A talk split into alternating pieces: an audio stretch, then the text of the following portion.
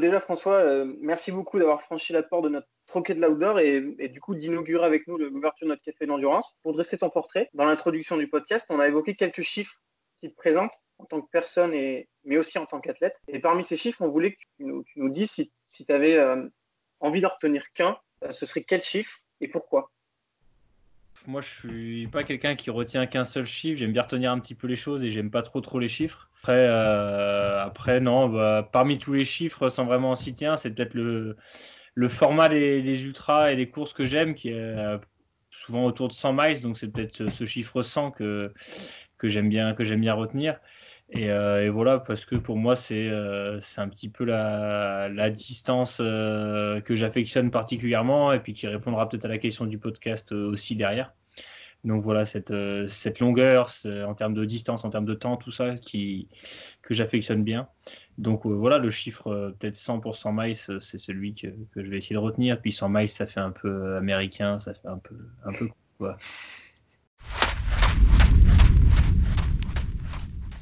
Est-ce qu'il y a des matins, si, si tu te projettes plus dans l'instant T, des matins où ça t'arrive de pas avoir envie d'aller courir, te dire finalement tu avais prévu d'y aller, tu te lèves, tu n'as plus envie. Et euh, si oui, qu'est-ce que tu fais dans cette situation? Est-ce que tu te, il y a un objectif, un peu l'objectif de course qui te, qui te pousse à y aller Ou est-ce que tu sais que la sensation, euh, au bout d'une heure, elle, va revenir? Comment voilà, Est-ce que tu n'as pas envie d'aller courir parfois? Et si oui, comment tu le gères? Non, parce que bah, c'est un peu une négociation quand même quand tu vas courir. Ça veut dire que tu laisses ta femme gérer le réveil des trois enfants et tout ça. Donc, euh, si, si j'ai obtenu ce créneau-là, généralement, je suis motivé je trouve la motive pour y aller. Euh, après, c'est pas le matin, enfin, tu vois, c'est pas, c'est pas juste à ce moment-là, je me dis, j'ai pas envie d'aller courir. Enfin, ça, il y a toujours des moments où tu dis, ouais, je sais pas trop, je sais très bien qu'au bout de 10-15 minutes, de toute façon, ça reviendra si c'est ça. Mais par contre, il y a des périodes où oui, je sais que j'aurais pas envie d'aller courir. Là, clairement, euh, tu au début du confinement, la Pyramenta a été annulée, la course en Espagne que j'avais a été annulée. Euh, je me posais quand même de grosses questions sur la, hard rock, euh, sur un petit peu le déroulement de mon été. Il y a eu un petit moment de flottement où je me suis dit, bon, bah là, voilà, faut que je me retrouve à un objectif à long terme. Là, tout ce que j'avais un petit peu prévu dans ma tête et construit, ça s'est annulé. Euh, je vais pas aller m'entraîner pour m'entraîner, quoi. En fait, je m'en fous, quoi. J'ai pas, pas d'intérêt, quoi. Donc après, voilà, garder un petit peu la forme. Bon, si tu veux, non, mais je, vais prendre l'air et puis voilà, je, je, trotte autour de la maison ou je fais un truc avec les enfants. Mais, mais là, dans ce cas-là, j'avais pas me dire, ah ouais, j'avais prévu cet entraînement, cette manière de faire ça, je peux en profiter. Bon, non, en fait, j'ai pas d'objectif, euh, j'ai pas d'intérêt à aller m'entraîner, quoi. Donc, euh, donc non, je vais pas y aller, quoi. Après, euh, après si j'ai retrouvé mon truc, généralement, la motivation, elle j'ai aucun doute sur la, sur la motivation. J'ai jamais un moment où je me dis, euh, ouais, c'est dur, j'ai pas envie d'y aller. Quoi. Si, si, vraiment l'objectif me tient à cœur, euh, j'essaie de faire en sorte que, que, ce soit du plaisir. Et puis après, euh, après si, si, je me sens fatigué que j'ai pas envie d'y aller, je vais pas me forcer à y aller par contre. C'est pour ça que j'ai un entrée, enfin, tu vois, je, je, travaille avec Christophe Malardet depuis 11 ans maintenant donc qui a, le rôle d'entraîneur. Avec moi, c'est une relation un petit peu particulière. Si tu veux, je marque tout ce que je fais. Euh, il, a accès à tout ce que je fais depuis, depuis 10, ans et il me propose des fois des choses ou des fois je lui pose des questions sur, euh, sur euh, bah, mon état de forme, comment on fait, comment on pourrait aller accéder à tel, à, à tel objectif, tel objectif. Donc on regarde ensemble les grandes lignes et, clairement, il ne se passe pas une semaine où je, je vais suivre un plan d'entraînement normal. quoi Parce que j'ai d'autres contraintes et que, et que j'aime bien adapter les choses et faire en fonction, en fonction aussi. Quoi. Si je me sens fatigué ou s'il y a quelque chose qui me contrarie ou si tu veux, voilà, un, truc qui est chiant, un appel, un machin, je sais que ça sert à rien. je me suis engueulé avec un machin ou je sais pas quoi. Je sais très bien que si j'y vais, ce sera contre-productif. Soit je vais me blesser, soit je vais me faire mal, soit ça va me saouler, soit ce sera contre-productif. Plein de fois, j'y suis allé un petit endroit, il faut, faut, que j'y aille. Euh, et j'y étais pas. Enfin, finalement, j'étais pas dans mon entraînement. Euh, je fais, je fais trois minutes et je me tords la cheville ou je me fais mal au genou ou je me casse la gueule ou un truc comme ça. Donc maintenant, clairement, je le sais très bien. Quand je suis dans ce petit là ça sert à rien que je mette mes baskets, j'y vais même pas. Quoi. Je le sais, mais bon, avant de faire ça, euh, je me suis tordu dix fois la cheville et, dix fois, dix fois, mais t'es con, tu le savais. Et voilà, maintenant, je ferai, je ferai plus l'erreur. Mais si tu veux, c'est, c'est 10, 15 ans aussi de pratique où tu te dis finalement, c'est quoi un ou deux entraînements ou une semaine d'entraînement, quoi. C'est, c'est rien, ça sert à rien, quoi. Faut pas, faut relativiser le truc. Là, si tu veux, j'ai arrêté 15 jours euh, quasiment complètement. Euh, bon, c'est pas, pas, dramatique, quoi. J'en suis pas mort et, loin de là, quoi. Et ça reviendra de toute façon. Et normalement, ça revient. Et puis après, avec l'expérience, je me dis aussi au début, c'est dur des fois à revenir. Euh, notamment en début d'hiver quand je fais quand je fais des mes coupures là au mois de décembre. Par contre après quand ça revient, euh, tu sens une espèce de, forme qui remonte et qui revient et qui, qui, est décuplée et puis au niveau de la motivation et de l'envie c'est pareil, c'est c'est juste incroyable quoi. Donc euh, donc faut, enfin moi en tout cas je, je pense que c'est quelque chose qui me correspond et qui me va bien et quelque chose que je conseille aussi pour pour passer à autre chose quoi. Est-ce qu'il y a déjà un projet ou une initiative qui est née lors d'une sortie en montagne, une idée que tu allais euh, décrocher en haut d'un sommet et que tu as ramené chez toi et ensuite euh, que tu as transformé en projet? Bah tout, ouais, quasiment. Tous mes choix de course, euh, toutes mes ne serait-ce bah, qu'au quotidien, hein, c'est voilà, j'essaye de, bah, de, partager un petit peu mon expérience avec les gens et aussi bah, sur les réseaux sociaux et compagnie. clairement, la plupart de, Enfin, c'est pas, c'est pas forcément évident. De trouver son, son, fil rouge, trouver un petit peu sa thématique, et, enfin, trouver quelque chose à partager avec les gens chaque jour.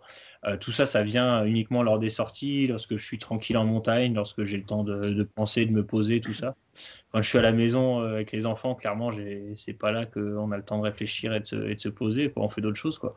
Donc moi, c'est un peu cet échappatoire-là, et lors des sorties longues, où ouais, clairement, je pense à plein de choses, à plein de projets, à plein de machins, à 10 000 idées euh, qui, qui me viennent et que, que j'oublie souvent. Mais, mais oui, tous les, tous les projets, euh, tous les projets, toutes les traversées, toutes les choses comme ça, c'est, lors de sortie comme ça que ça vient. Quoi. Après, après, voilà, c'est des, des trucs, des fois, c'est euh, quand on est euh, dans le Beaufortin, on va rêver des États-Unis. Quand je vais être dans le Beaujolais, je vais rêver d'aller faire un truc dans les Bauges ou en Corse. Enfin, voilà, c'est pas forcément lié au terrain sur lequel on est, quoi. Mais parfois, ça l'est aussi, quoi. Je sais que, voilà, avant, j'ai grandi vers Chambéry j'aimais beaucoup aller dans les Bauges, de pouvoir faire, euh, bah, tu vois, ne serait-ce que les, les, 14 petits sommets des Bauges. Euh, voilà, à chaque sortie, tu vois, tu t'imagines un petit parcours, un itinéraire, tu vas découvrir un bout de crête, un bout de truc comme ça. Dans le Beaufortin, bah, pareil, tu vois, je m'amuse à, faire tout le tour un petit peu du, du cirque autour d'Arèche. Donc, à chaque, tu, ne le fais pas en une fois, quoi. Tu vas repérer telle arête, telle crête, voir si tel sommet ça passe, tel truc ça passe. Puis, bah, au bout de 2-3 ans, quand tu as euh, tu réussi à rassembler toutes les pièces du puzzle, tu t'es lancé un peu dans ta sortie. Enfin, si tu veux, ça t'a tenu en haleine pendant un petit moment. Quoi. C'est, ça qui est, marrant, de découvrir les choses. Dans cette période un petit peu euh, d'incertitude où justement tu crées un peu d'impatience par rapport à tes objectifs, sachant que tu parlais de la hard rock, on ne sait pas si elle aura lieu, l'UTMB, pareil, c'est en suspens. Comment le compétiteur qui est en toi, il réagit par rapport à ça? Bah, ce que je disais, c'est qu'au début, euh, c'est un petit peu dur de. Si tu veux, je mets quand même assez longtemps pour programmer mes saisons. Tu vois, notamment l'UTMB 2020, ça fait trois ans déjà qu'il était prévu, si tu veux. Euh, la Hard Rock, ça fait euh, pareil plusieurs années que c'est prévu. L'an passé, ça a déjà été annulé. la Pyramenta, si tu veux, je la fais tous les ans aussi. donc ça a commencé, en tout premier, ça a commencé par cette annulation-là.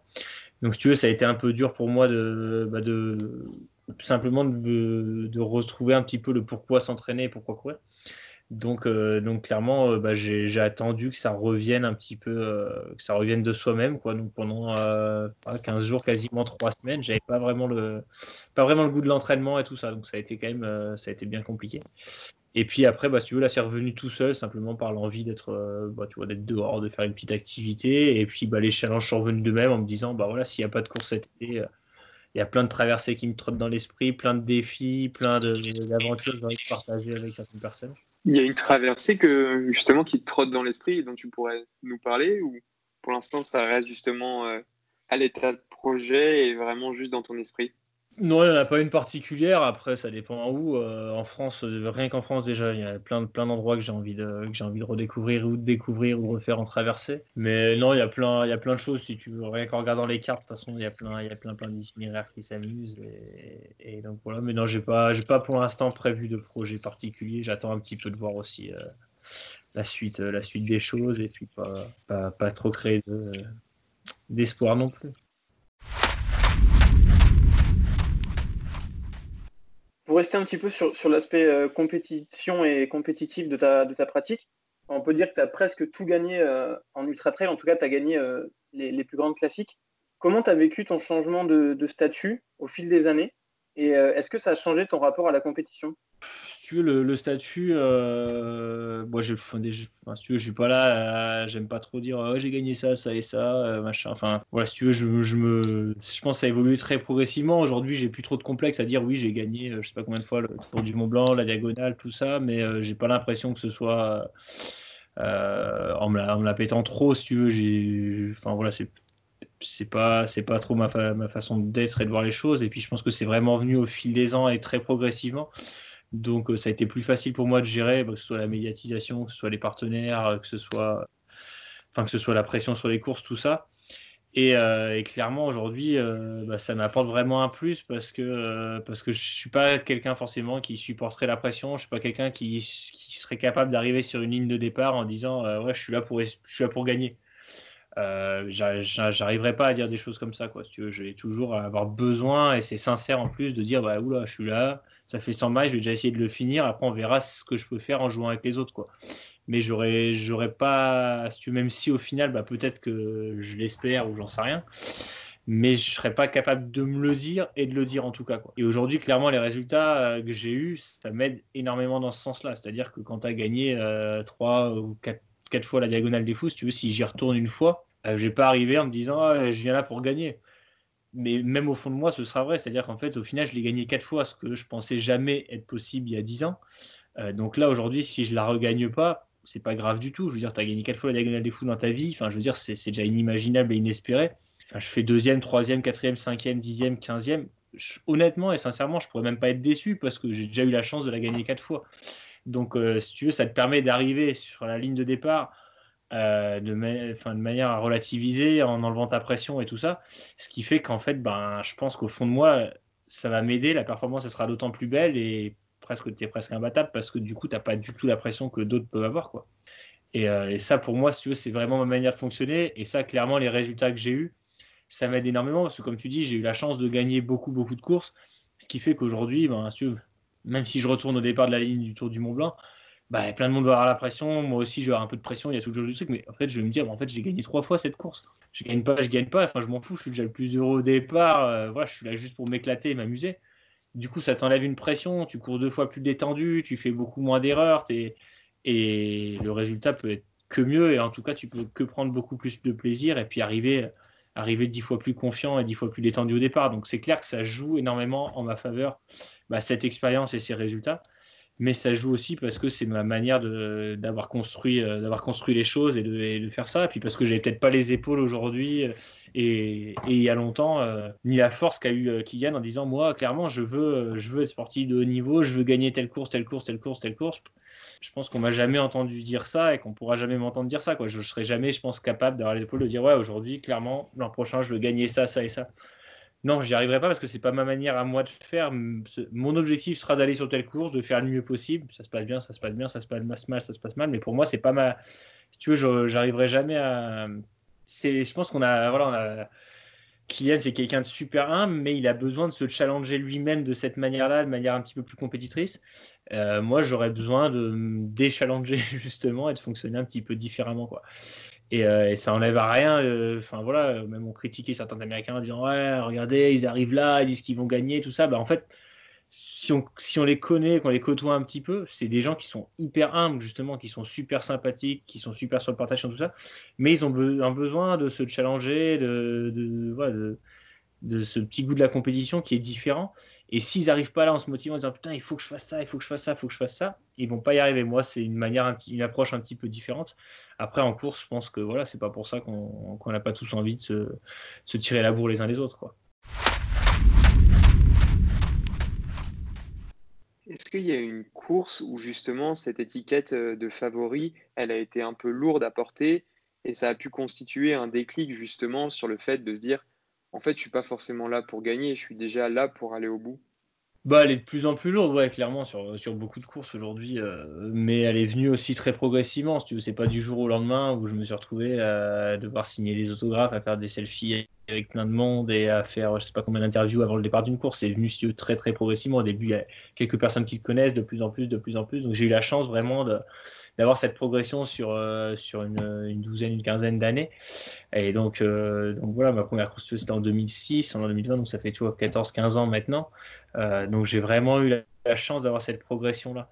Euh, mais, mais oui, je pense que oui, c'est clairement une manière aussi de répondre, euh, répondre aux gens. Mais pour moi, mon regard sur, euh, sur ma performance et mon objectif final n'a pas forcément changé depuis toutes ces années. J'ai peut-être eu un petit peu plus confiance en moi et en me disant, bah oui, effectivement, si j'arrivais avec cette approche-là, pourquoi ça se passerait mal? Et puis se dire, oui, j'ai clairement, ben voilà, pourquoi pourquoi aujourd'hui j'arriverais pas à gérer ma course, j'arriverais pas à gérer mon ultra euh, si, si j'arrive avec la même recette et en faisant les choses, ça paraît pas quelque chose d'impossible. Donc après, il faut que tu retrouves aussi la, motivation en se disant bah, au début tu, tu faisais un ultra parce que tu disais putain je vais pas y arriver, je vais pas y arriver. Maintenant aujourd'hui, bah, je me dis oui si j'en ai fait je sais pas combien des ultras, donc euh, oui je vais sûrement y arriver. Après, euh, après voilà, faut que j'y arrive d'une autre manière, faut que j'y arrive en faisant ma course à moi, faut que j'y arrive en essayant d'aller un petit peu plus vite ou de pas avoir ces coups de mou là, de pas avoir cette hypoglycémie là, de pas avoir ce coup de fatigue là. Donc à moi de me challenger sur, sur d'autres choses. Euh, la, prochaine question, euh, c'est une question qu'on, peut-être beaucoup de monde se pose, se pose actuellement, qu'on tenait à te poser, c'est est-ce que est-ce qu'envisager ta vie sans courir, c'est une idée qui t'a déjà traversé l'esprit, qui peut-être te, te traverse l'esprit euh, potentiellement aujourd'hui? Et si oui, Qu'est-ce qui pourrait faire que tu arrêterais euh, ta pratique, tu arrêterais la course à pied, que tu n'en serais pas moins malheureux dans ta vie de tous les jours? Bah, si on coupait les deux jambes, euh, clairement oui, je pourrais plus courir quoi. Après, euh, je vois pas forcément du tout pourquoi en fait j'arrêterais de, courir ou de m'amuser. Après, peut-être peut-être que je vais trouver, je pas moi, un projet euh, différent ou que j'aurais envie de, courir un petit peu euh, de manière moins compétitrice ou moins de, haut niveau, si tu veux. Mais aujourd'hui, euh, passer du temps en montagne et des longues journées à, courir, à découvrir des sentiers, tout ça, enfin, je vois pas du tout pourquoi je m'arrêterais, quoi. tu veux, c'est pas c'est pas du tout une contrainte pour moi aujourd'hui de m'entraîner, d'aller en montagne. Donc euh, c'est vraiment du plaisir et c'est pour ça que euh, voilà, j'aime bien dire que je suis sur certains points, on va dire que je suis un petit peu athlète professionnel, sur d'autres points, j'ai envie de dire un petit peu que non parce que euh, parce que je ne construis pas ma, ma, carrière et mes entraînements de cette façon-là, mais plus sur j'essaie vraiment de conserver cette, cet équilibre et cette notion de plaisir et d'avoir quelque chose d'autre à côté qui fait que par contre oui, si ça m'arrive régulièrement de passer un mois sans courir dans l'année, je pense, ou en courant une fois, une ou deux fois quoi. Et j'y arrive très bien et j'en suis pas, j'en suis pas malade quoi. tu veux, là j'ai fait 15 jours de début de confinement sans courir et sans faire de sport et j'en étais pas, j'en étais pas du tout malade. La question suivante, c'était, euh, c'était un petit peu euh, revenir un tout petit peu en arrière et euh, revenir aux origines. Ce serait de demander quel poids et quelle importance ont eu ton enfance et ton éducation dans le coureur que tu es devenu aujourd'hui, notamment peut-être sur la, sur la dimension vraiment hédoniste. Bah, je sais pas. Après, voilà, on a toujours, euh, toujours pris du plaisir, euh, du plaisir dans la vie, dans notre vie sociale, si tu veux. J'ai toujours aimé voir du monde et mes parents ont toujours vu beaucoup de monde et plein d'amis aussi. Euh, on a toujours fait beaucoup d'activités. voilà, ils, aimaient beaucoup aller en, montagne et au sport d'hiver, même si, si tu veux, ils, venant pas forcément d'un milieu montagnard, du nord de la France, tu veux, pour eux, c'était plutôt axé à la très moyenne montagne, c'était bah, plutôt du, ski alpin. Après, on a découvert le ski de fond, donc on a fait pas mal de ski de fond, de skating, de choses comme ça, mais sur des. Pas forcément, si tu veux, dans, dans des domaines non balisés. Euh, voilà, ma première sortie en ski de randonnée, je devais peut-être avoir 17 euh, ans ou 18 ans. Les, refuges, pour nous, si tu veux, c'était euh, l'étape ultime, qu'aujourd'hui, je vois plutôt le refuge comme, comme une étape intermédiaire vers un sommet. et donc tout ça, si tu veux, ça m'a donné des petits, des petits rêves, des petites choses au fond de moi que j'avais envie d'aller découvrir, que j'avais envie d'aller chercher. Quoi. Sans me mettre vraiment de barrière, si tu veux, on m'a, on m'a, montré des fenêtres euh, ou des, élans, des champs de possibilités que plus tard je pourrais, euh, je pourrais certainement aller, aller explorer et euh, qui, sont montés un petit peu au fond de moi. Et, voilà, le jour où bah, voilà, que mes copains ont commencé à avoir le permis, puis moi, qu'on a commencé à pouvoir aller en montagne, si tu veux s'est dit waouh, ce terrain de jeu là, il est infini. du, jour, du jour au lendemain, on va dire, assez très rapidement, j'ai troqué mes, mes running d'athlétisme contre mes baskets de trail et je me suis jamais posé la question de faire le chemin inverse pour l'instant. Si tu c'était clairement évident que voilà, j'avais grâce à ça, j'avais peut-être acquis des bases, plein de choses, tout ça, c'était génial, je regrettais pas, j'avais eu ce groupe d'amis, cette relation sociale, tout ce truc-là, euh, c'était fabuleux. Et puis là, là j'avais accès à des grands espaces et clairement pour moi, c'était c'était presque plus possible de retourner faire des séances euh, dans un parc ou sur une piste euh, quand à côté de moi, j'avais j'avais les montagnes, quoi. On a parlé de toi justement étant enfant. Est-ce que toi aujourd'hui, c'est aussi une valeur que tu, que tu as envie de véhiculer auprès de tes enfants quand, quand ils te voient courir et faire de longues sorties? Est-ce que tu sens un questionnement ou euh, naturellement, bah, le fait que tu sois ravi, que tu reviennes avec le, sourire, bah, ça les nourrit de réponses je pense que ça les nourrit un petit peu de réponses. Après, euh, après oui, c'est clair que peut-être que euh, on les pousse peut-être un petit peu trop vers, cette, euh, vers cette pratique extérieure, mais en même temps, si tu veux, là, je suis à l'intérieur, ça fait deux heures et demie qu'ils sont dehors en train de jouer. ils n'ont jamais demandé à rentrer, quoi. Donc, ils n'ont pas l'air, l'air malheureux. tu veux, ils sont dans le jardin, ils jouent avec, à faire le tour de la maison, à courir, à, se faire, à se leurs courses, à se faire leur bout de bois, à se faire leurs trucs. Et, donc, donc voilà, j'ai pas l'impression qu'ils. J'essaye de faire sorte qu'on les pousse pas trop, en tout cas pas trop à faire de la compétition, tout ça. Après, clairement, euh, oui, ils savent que les activités avec moi, c'est plus, euh, c'est plus à l'extérieur qu'à l'intérieur. Ouais, c'est clair que euh, malheureusement, je suis pas, je suis peut-être pas le, meilleur pour leur faire faire de la peinture ou, de la pâte à modeler ou des choses comme ça. Et par contre, s'ils veulent aller faire, faire une balade, faire une cabane, s'amuser dehors, faire du ski, vélo, tout ce qu'ils veulent, jouer au ballon, je serais beaucoup plus partant, quoi. Dernière petite question, François. Euh, si tu avais euh, des, petites suggestions culturelles à proposer à, nos auditeurs et à ceux qui vont écouter le podcast, notamment, euh, je sais pas, un, film, un livre, une musique que tu aimerais conseiller qui te tient à cœur, que, voilà, que tu écoutes souvent ou que tu lis souvent, ce serait quoi? Eh ben, c'est peut-être le, chant des, oiseaux et des ruisseaux et de la montagne. Et voilà, j'ai pas, pas vraiment de musique. J'ai jamais écouté de musique quand je courais. Euh, voilà, les livres, bah, j'en lis, lis très très peu. Sinon, des livres un petit peu euh, d'aventure, d'alpinisme ou des choses comme ça. Mais, euh, mais voilà, si j'ai plutôt un conseil à, donner de, choix de lecture ou de musique ou de quoi que ce soit, ce serait plutôt justement de, bah, de prendre ce temps-là pour aller, pour aller dehors et vagabonder et découvrir des sommets des montagnes. En tout cas, bon, aujourd'hui, bah, voilà, si j'ai si si un peu de temps, je le prends plutôt pour, pour aller dehors c'est plutôt ça mon, mes activités, mes passe-temps. Et donc en ce moment, c'est un peu dur parce que après avoir fait le potager, rangé tout le bois et, euh, balayer 350 fois le tour de la maison, j'ai hâte de pouvoir retrouver les grands espaces.